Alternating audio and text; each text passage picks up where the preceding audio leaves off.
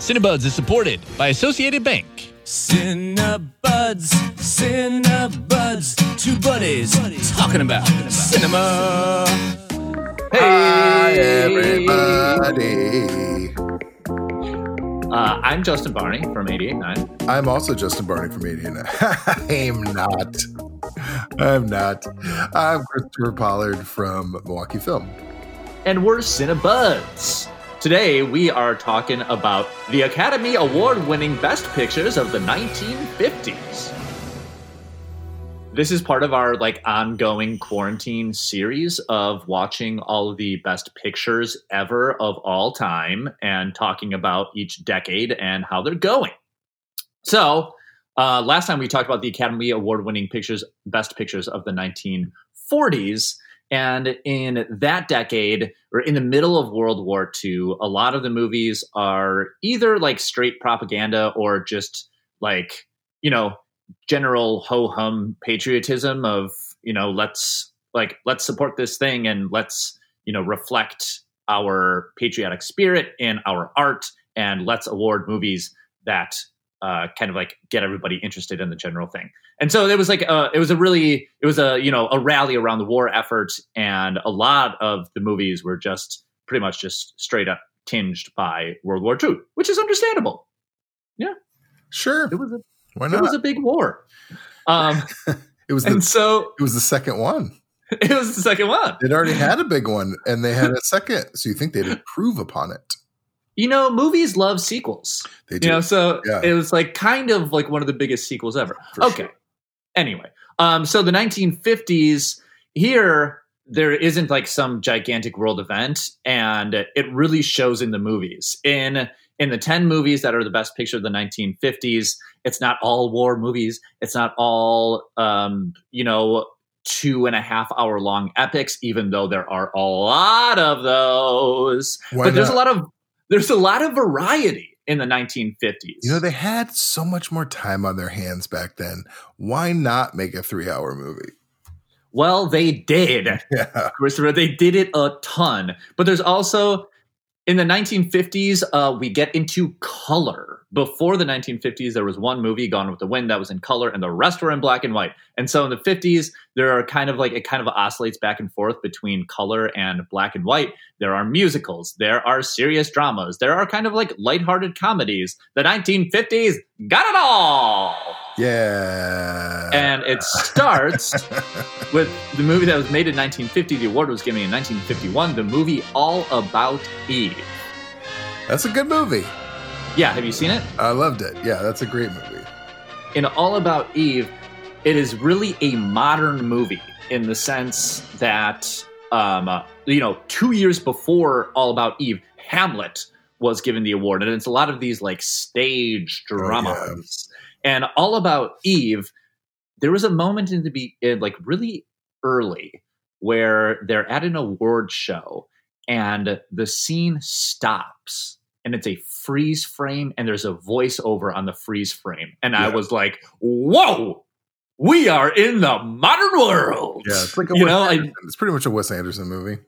yeah. Yeah. I mean, there. It's like there is there is a, a cinema cinematographic cinematography cin- like there there are like There's interesting things done with the- about it, I think. yeah, and you know, um, female lead characters. Yeah.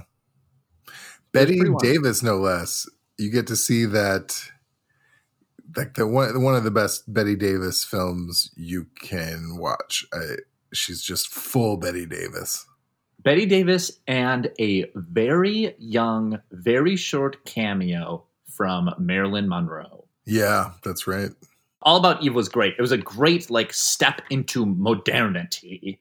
Yeah, I like that movie. I like the clash between like the old guard and s- young upstart, and then you watch the person out. There's like a lot of room to act in that movie. There's a lot of it's a me- bunch of meaty roles. And it's like kind of literally about like new meets old, you know? Yeah. Yeah, for sure. And that's kind of like a great way to like usher in the decade and kind of like signify a change in cinema.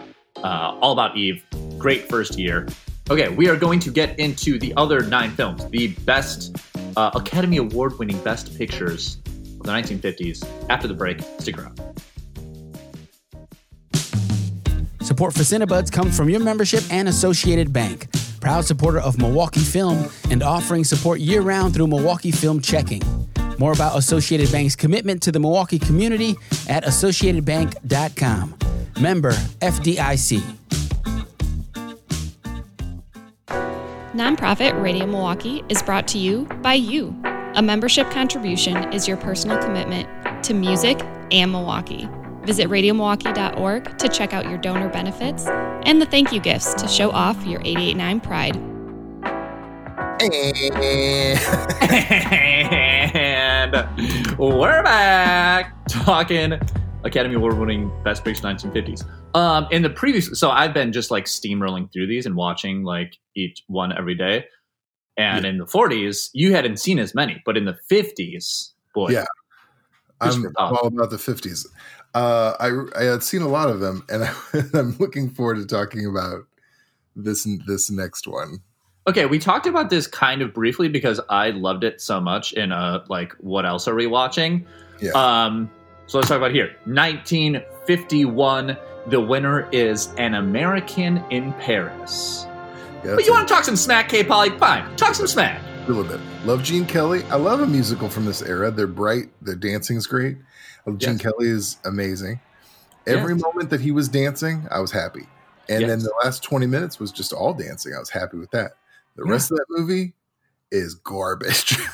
Whatever, Christopher. The rest of that movie was great. This is like the first movie since Gone with the Wind that's in color. And honestly, it was like watching all these movies that are black and white, just it being in color after Yeah. seeing black and white. It's like you I, I like I get how stunning it was. And boy, are the colors amazing but guess what? American in Paris. 2020, and I've seen color a ton. yeah. Almost exclusively seen color, mildly seen some black and white. Um, no, it looked good, I guess. K Polly over it. I'm so over it. It was like it's no singing in the rain. Singing in the rain is tops. Uh, didn't win Academy Award winning Best Picture though. Huh. No, but You would think it would have won if it was tops. let's I don't know if we've set this tone yet, but let's talk about the fact that I mean we have talk, set this tone. Academy Awards are Oh, given to people for a number of reasons. One of them is not that they are the best picture. One of my favorite things to do while doing this, like when I'm watching like a total garbage Best Picture, is Yeah. like, what other movies came out this year? Like, could this could this No year kidding. have been this bad? And then like looking back at the movies that came out this year, it's just devastating it just makes you how angry. frequent how frequently it, the uh, the best picture is given to it maybe the ninth best picture of the year or something. Like Yeah, or like something mediocre that was like that, was, that would have been a great best picture 20 years ago. that. Let's also point out that um, American in Paris won against Streetcar Named Desire with Marlon Brando. I agree with that decision. Preposterous. I agree with it. Preposterous. Okay, I agree with it because the colors are amazing, the scenes are amazing, the tap dancing the last 20 minutes was amazing. We have to reassess the 50s if the reason you give a best picture is like, I can finally see color. Hey man. That decade is just, we just need to move on. And also it like it sets like the romance of Paris. You know, like Paris is a a much romanticized city and this very much like is one of those early uh romanticizations of Paris and like sets that tone and whatever. I like that. Streetcar. No, no, no, no, no, we're not done. Streetcar, Streetcar was like one of those movies that set the tone for that new generation of acting, where you had Elia Kazan brought in Marlon Brando in this amazing play, Tennessee Williams play, and then you get this new generation of actors that are kind of, uh, kind of shuffling off that old like, "Hi everyone, I'm in, I'm in the scene, and I'm big, and I have a tone in my voice," to more naturalistic acting. He's sitting there, he's on the swing, he's playing with her gloves. We'll get amazing. there. Yeah, Mar- Marlon Well, Brando is will we- coming. He he comes and and it's great and it ushers in a new era. Yes. Yeah. Fine, but let's just have one great, One big, colors. colorful sing along to Why not a go out. It's the coloring book of films. Okay. Paris. Okay, 1952. 19 the winner of best picture in 1952 is the greatest show on earth a bloated like two and a half hour to three hour part documentary part drama there was so much going on and nothing going on at all i think this was my least favorite movie of the decade it stunk Uh-oh. We're about to it's about to kick off again. did you like this movie I'm going to shift gears so hard from the last my last complaint about American Paris. do not tell me you like this movie I love the greatest show. Oh my god! What on earth is there to love? Charlton Heston giving his most forced performance of all time, just being a miserable old bastard. That's the worst impression I've ever heard. I just want you to know that. He is a terrible impression of himself. Uh, He he is like a cartoon. it's He is amazing. terrible. I I like it. I like it for all the reasons you said you liked American Paris, and I said I hated American Paris. It's so big and grand. It is very colorful. Suddenly, I'm fine with this. I like it. yeah, right. Oh, so colorful. But you know what? It's it's the circus, and you got uh, Jimmy Stewart as a sweet clown, and murderer. And, well, and a murderer. All the you best can't just gloss are over the fact. You can't just gloss over that fact, no, you Christopher. gloss over it. Every clown is a murderer. We just need to accept that as a culture. Okay. But in, in this case, uh, this was a time where I started exp- uh, when I was watching movies, and I saw this movie when I was starting to go back and Wow. kind of get into all these old, big, epic, long movies. Glad that you found this movie at a time where you were watching movies. Yeah, I know. What a time in your life. what a, what a big shift. months ago when I started watching movies. Uh, I don't know what it was, but this was like hit me at the perfect time where I wanted to see this big epic thing, and it was the circus, and it was these actors that I'd just started to become familiar with. So I was younger when I watched it, but I loved it. So I think that it could have been a great movie if it just kind of like stuck to the documentary part because the like the documentary kind of like behind the scenes of how a circus works was legitimately fascinating. Right. Like the circus boys that like get brought in to put up the tent and then they like get free admission, but it's basically like an entire city has to like get together to like put on this show and then there were like big long scenes that were honestly kind of boring after a while, but it was just like just like a 20 Yeah. minute scene of a parade of a circus in the 1950s. It's like an interesting like document to see like this is what life and entertainment was in the 1950s. Would have loved to just see the documentary, but then you put like Charlton Heston's miserable character and Jimmy Stewart's like misused. Like Jimmy Stewart is legitimately one of the most charming actors of all time and they put him into Exactly. the worst role that you could possibly do. They made him a murderer clown. That is a genius move. It's like when they made Henry Fonda, who was like the most, he was like the Tom Hanks of his generation, make him a horrible, intense villain in uh, uh, Once Upon a Time in the West. That's a perfect thing to do for an actor, especially one that has this set tone. Total 180 for the, public. You know what? I disagree. I know you do. I will 19 also say- wait, wait, wait, wait. I also want to say I'm ready to uh, I do just feel like I need to go back and be on record as saying I am uncomfortable with the phrase circus boys. okay. don't know why. If we could just put that on record. Can on record. All right, 1953. The winner of Best Picture for 1953 is the movie From Here to Eternity. That's right, with old blue eyes. Oh, Blue Eyes. Um, From Here to Eternity is, it should be like From Here to Eternity, colon, hunks in Hawaiian shirts. You're you're damn right. Because it's got Burt Lancaster, Oh, Montgomery Clift, and Keep it up. Frank Sinatra. Go Boy. for it. Boy, are they good looking. And that was, it was like that was just kind of like I felt like the point of the movie was just like here are some good looking men. They're Marines. They're in Hawaiian shirts. That's about it. This movie did nothing for me. I liked it. I think it's. a- I, I know that you like this movie. a lot. Yeah, I do. I do like this movie. It's like a. It's like a little bit like a soap opera, but I I I, I think I discovered about myself is I like movies that on paper are soap operas, but are written really well and filmed really well. like Pedro Almodovar is a great example. All of his movies could be, if written by a lesser person, are essentially soap operas. Um, but this Th- that's one- definitely what this is. yeah. So I feel, and I felt good about it. I liked it a lot.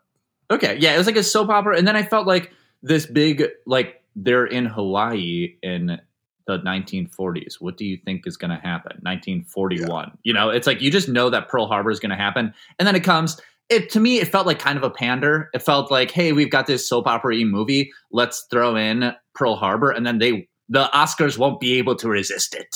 Right. And no, for uh, sure. Which is the- probably the only reason it won against Roman Holiday and Shane, because those are two like heavy hitter movies. Yeah, I'm glad that you're looking those up. Um, Yeah.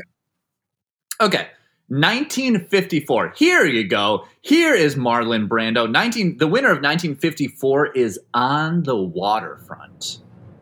Say one of my favorite movies of all time. On the Waterfront, legitimately great. It was one of those where like I'm looking at the list and I'm like, okay, Grayish on Earth. I don't super know what that is. Marty's next, and I was like, okay, On the Waterfront. I know. I know that it's good. Will it be good? Hell yeah, it is so good. Marlon Brando is so good. The whole like cinematography of it and the vibe is like grimy and dirty and black and white, like to the point where it's like really romantically gritty. Yeah, it's on the docks. It's about a boxer. Oh, you gotta hit those vowels. in there. I will On the say, docks. Yeah. About a boxer. Like suddenly, Kate Polly Are you talking about- is from New England. if you're talking about grit, you got to put it in your voice. it's true. on the docks, it's about a boxer. Yeah. Listen, I would like to point out for there's going to be some nerds out there. They're going to point out that earlier when I was talking about Streetcar Desire, I was describing a scene from On the Waterfront, and I just realized that my Wow. argument stands. I just I just described the wrong scene earlier. My argument stands. It just means nothing now. No. and so, ipso facto, Justin was right. Kate Polly was wrong. I would like you to, if you can spell ipso facto, we I'll I will relent. I don't even super know what that means, but I think I have a feeling that maybe I know how it's used. I'm using it in the right- but I don't know what it means. Was I using it right? I have no idea. Okay. Um, on the waterfront, great movie. Go see On the Waterfront. And I will say, from what I can tell, I haven't seen all the contenders. Oh, and I use that appropriately for on the um for 1954. But I have seen Seven Brides for Seven Brothers, which I think is a garbage movie that people seem to love. Oh, and I think I just broke up with my girlfriend by saying that. An audible gasp Yeah, from the crowd. gasp. Crowd. Oh, uh, the gasp is in the podcast. That's perfect. Um, I will say, uh, Seven Brides for Seven Brothers. It's about a kidnapping that everyone is kind of okay with. Um, it's a consensual. It is a consensual kidnapping, Nicole. Um, and there's a movie called The Country Girl, which I've never seen, but I just I don't feel good about that either. Yeah. Um, but yeah, I think On the Waterfront seemed like an appropriate choice. Okay, let's keep this show on the road. right. 1955. Yeah. Oh, you're gonna. I know you love this one. I think my sleeper pick for my favorite movie of the decade, uh, the winner of 1955, is the movie Marty.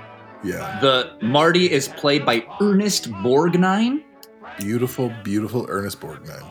This movie is a simple story. It is like the first Oscar winner that is 90 minutes long. It's a tight 90. It's just like it's so refreshing to just like not have so much fat in the movie.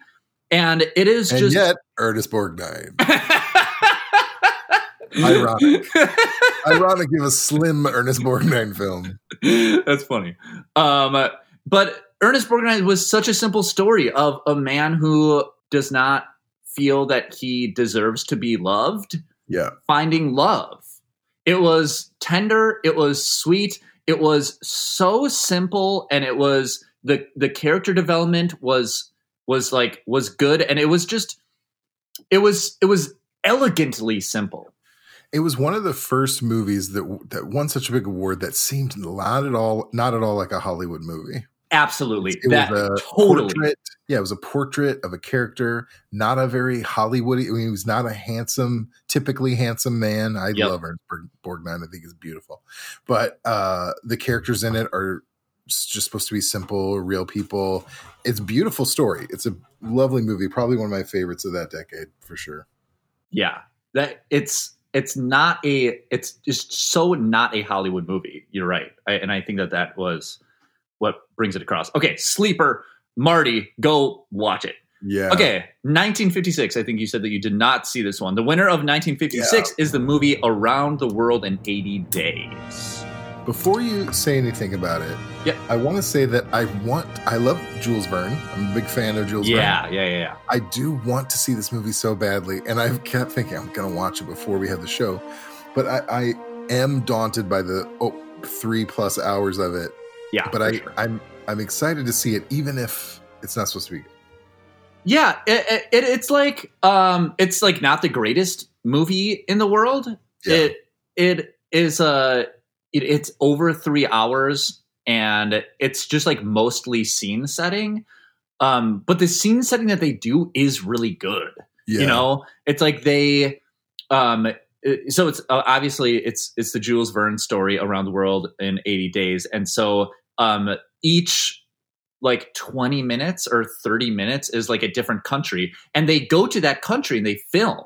And so it's like they go to spain and they have like jose greco who i have a like a flamenco artist who's like i have two albums that my grandma had that were jose Yeah. greco albums. I wouldn't know him unless my grandma gave me these albums.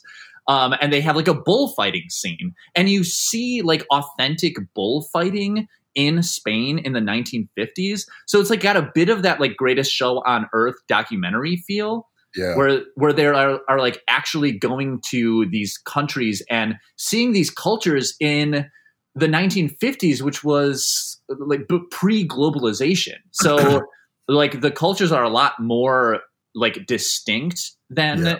you know they are now and so it's a great like window into all these things it's like as a movie it's not the greatest thing in the world but it is and it's just like so punishingly long yeah. but but it is interesting it, it's like yeah.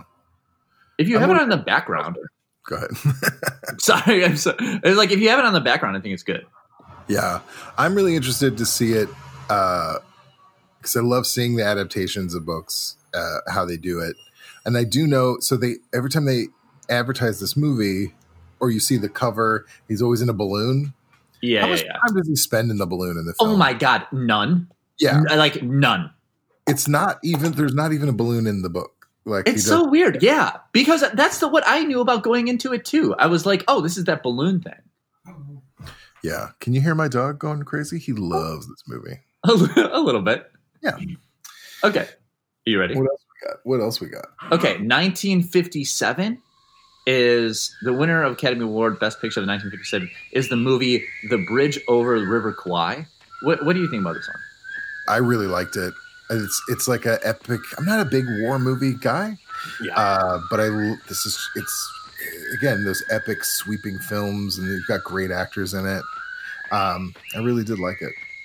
I had my I had my issues with it Yeah, Um, it's a World War II movie. It takes place in like the Asian South Pacific, and uh, kind of like the thrust of the movie is that like these British soldiers are more civilized and dignified than you know the than Japan.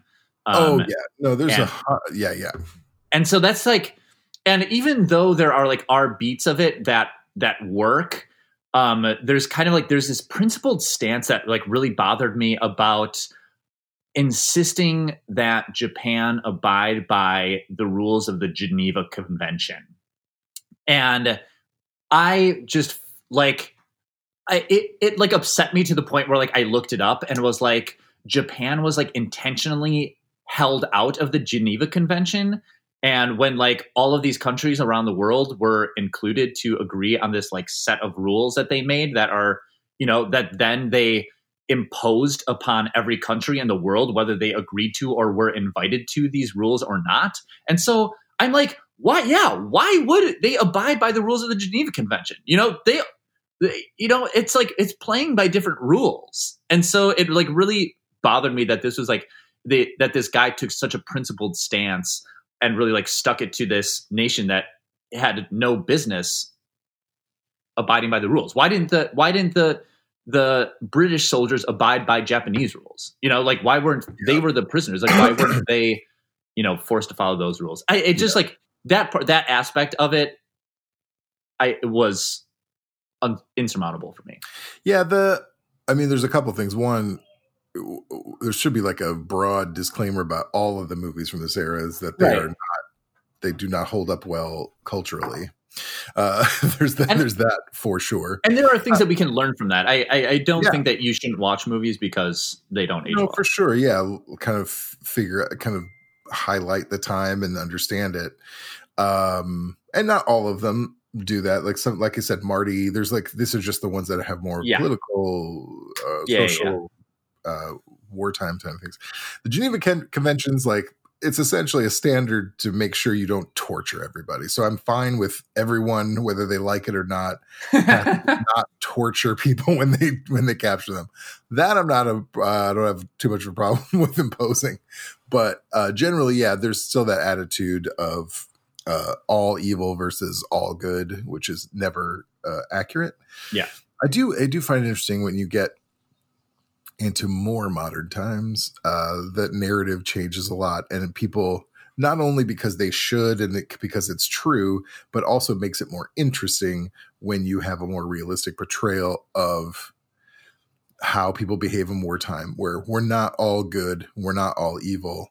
Some yeah. Of, there's some evil on the good on the supposed good team as well. Totally. And, and then you and, humanize everybody in a way that makes it more universal in understanding. And some of those movies are coming up in the best pictures. You know, Platoon comes in and yeah, yeah, some right. other movies like that where it's like it eventually gets to that point where you start to see the a little bit more of a real look at it. Yeah, these are more yay for our team. We've defeated the evil. totally.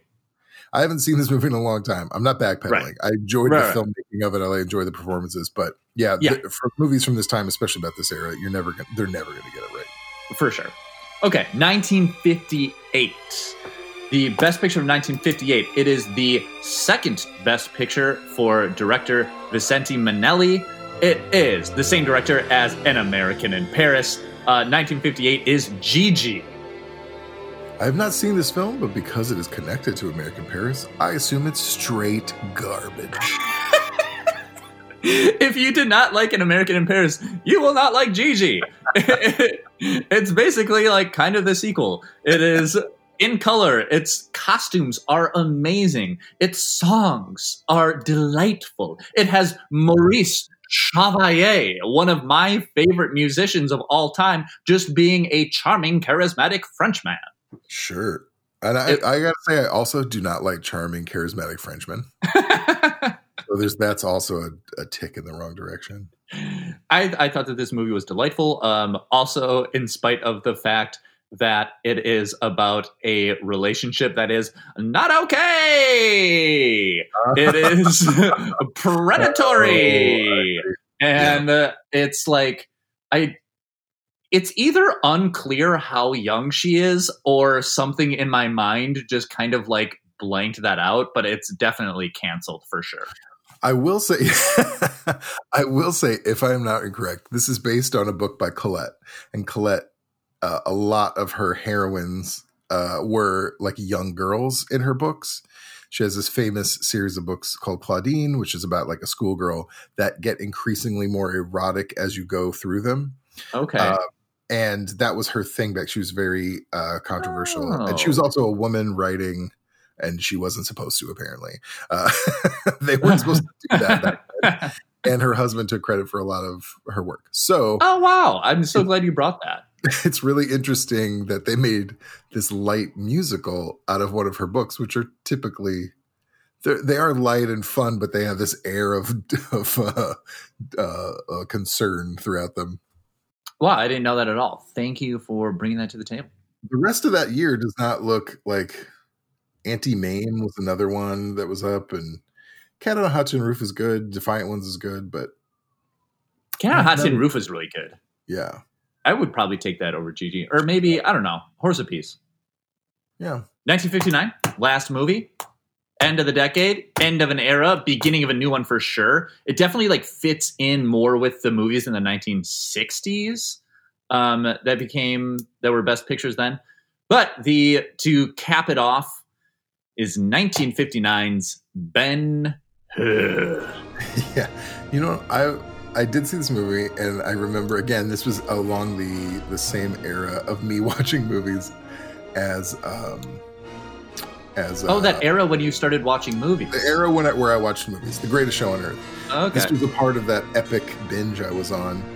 And I remember it's been a long time. I remember liking it and being surprised. I think it was I was a little bit cast because I was just fascinated with myself for really liking something I thought I would hate, which is Sure. old movies that are really long and about things that I had no interest in. But I remember being really impressed by it. And, uh, and impressed by yourself. and impressed by or being impressed. by me by being impressed. Yeah, Okay. Um, yeah. It- probably one of the surprising parts is that like it takes place in the time of Jesus, and so it is really cool being like kind of the. I feel like you know, I went to a Catholic school. The Yeah. narrative was like it's weird because it's like the narrative of a Catholic school is that like Jesus was the only thing happening and also the biggest, and then when you like learn about history, it's like it is absolutely the opposite. There, you know, there was this empire that existed, and he was just like this one, you know, tiny bit of um, this larger machine, and he was, you know, and not well known at all. Um, and so then it is cool to see like that this stuff was happening at that time. But Yeah.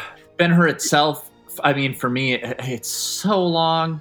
It is so, it's so Oscar bait, just being like a towering, ambitious period drama that is Yeah. over three hours long. And also, like, I, I think going into this decade, I thought, like, Charlton Heston, he's so good looking and is such a well known actor and is in all these movies. But coming out of it, I was like, man, I don't dig Charlton Heston. no, and I think personally, I'm not a big fan. yeah. uh, you know, we've hung out, and I didn't care for it. He, um, yeah, it's um, it's very specific. It's like a very specific appeal, and I don't know that it would hold up on a second viewing for me. Especially if I have to watch it on two cassettes, I have to eject one cassette, put in another cassette. there is an intermission, which is like almost all the movies in the 1960s have an intermission, which is like yeah, weird. Uh, and it, it was it won against the Diary of Anne Frank and Anatomy of a Murder, which both are pretty impressive movies. Yeah, better Uh, movies I would call them. Uh, This movie, I mean, people do love this movie, so I don't, you know. Sure, I have I have a book of it. Uh, I haven't read it yet, but it has cool illustrations. I will say that um, the chariot race Chariot Race is cool. is really cool. Like undeniably, Chariot Race is awesome. Yeah. But the Chariot Race is like three minutes in a movie that is four hours long. You know. That's not that's a lot to wait for. Yeah. Or not a lot to wait for, rather. Yeah.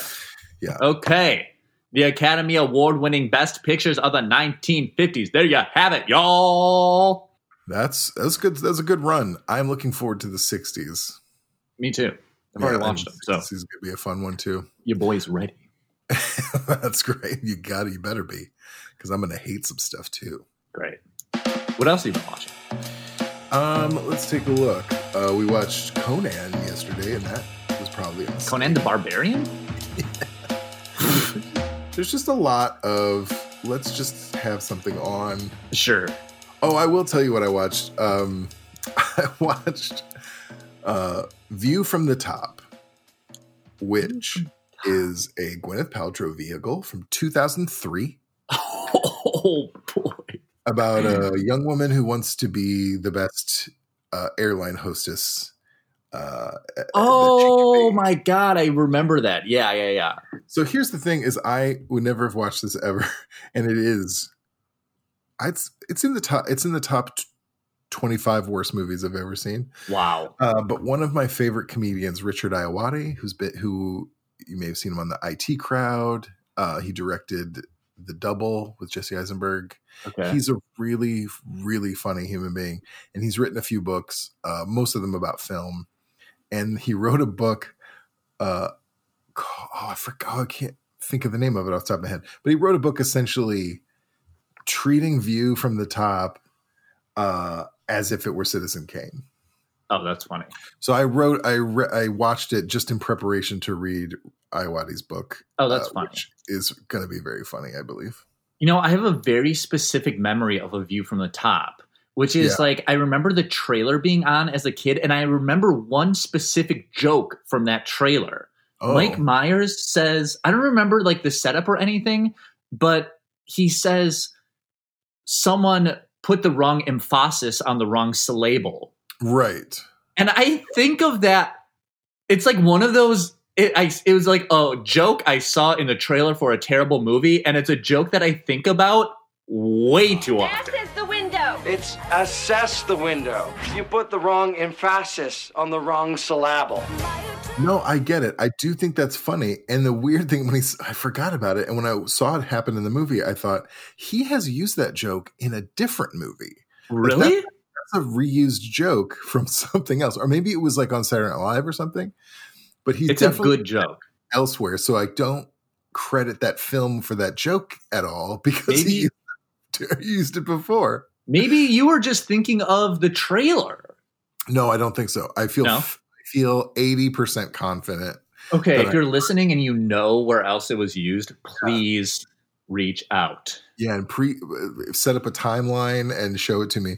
But also, uh, we were watching it and realized that I I think Mike Myers is hilarious. Like, um, I know they're like so hacky to think about now, but the original Austin Powers movie is genuinely funny. And uh, So I Married an Axe Murderer is brilliant. Wayne's Yeah, World. totally. Genuinely think he's a funny, Great. funny. Yeah. Now, I didn't laugh a single time in this movie Really? he's not funny at all. There's like a sight Oh. gag with his eyes that isn't funny, and Oh. he seems to not really be putting much effort. It's such a bad movie, but I Richard Ayoade is one of the funniest human beings I, I've ever. Just he's just got such a specific humor that I love, and uh, I've read two of his books, so I'm excited to read this one too. That's awesome. Um, speaking of good jokes, the like I've been watching. I haven't been watching a lot of movies this week, but I rewatched The Lighthouse, Oh wow!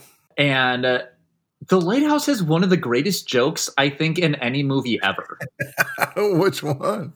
It's the one where they're drunk and they're talking about the cooking, and then um, he insults Oh yeah, William Dafoe's lobster, and then William Defoe tears into that like five minute long like Shakespearean monologue, smiting him, and then he comes back and he's like, "Well, okay, I I do like your lobster." yeah. it is so funny. It's like the setup is just is so intense, and the monologue is so good, and then that joke it just like lands so perfectly. I watched it, and I was just like in stitches. It is so so good.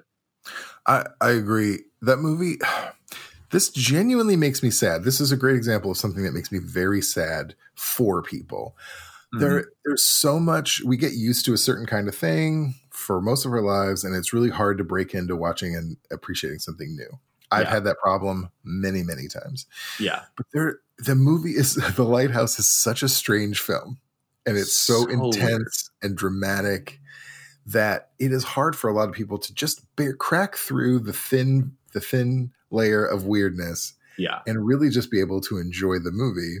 I mean, sometimes it's that feeling like I'm not getting something I should get to enjoy it.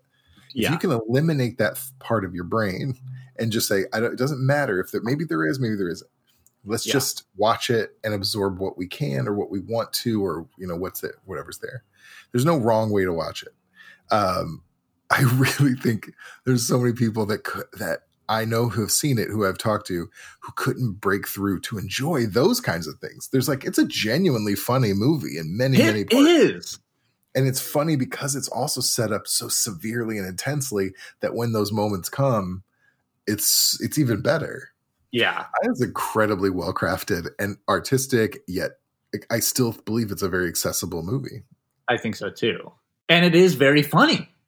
You know, I think like watching the second time around, it's like you're the first time it, it's so intense. Um, and the second time I was like really kind of able to enjoy the like the jokes and then Yeah. also like the really bizarre elements, like kind of like knowing what I was in for, Right. um, like allowed me to be to just like enjoy kind of like Sure. the the finer parts. and that's great to be able to rewatch and find something new. There's fart jokes in it. I mean, it's There's so many farts. it's at least two percent fart jokes. in the movie. Oh, I would say more than that. There, there's a lot of fart jokes in the movie. It's considerable. It's like the the first like audio that we hear is a fart. It's so yeah, great. it's wonderful. Okay, we're on 42 minutes right now. We're going Longer. longer. All right, let's wrap this thing up. Uh, Cinebuds is edited by DJ Kenny Perez. I enjoy his work. We get handcrafted sonic inspiration from the License Lab. It's like a bunch of elves in a workshop making inspiration. Our theme song is from Milwaukee musician Brett Newski. The news. We also get support from Associated Bank. What up? Thanks, Associated Bank. And from our members for 889 Radio Milwaukee and the members for Milwaukee Film. You are a wonderful. And we just wouldn't be here, you know? This whole thing would just be one voice just talking to himself if it Wasn't weren't for Big the, the Big Bang. To be here. And we would like to thank the most important person, Christopher Pollard, K. Polly. What? Yes, thank you, Christopher. Unnecessary. All right, we'll see you next week. Bye, everybody.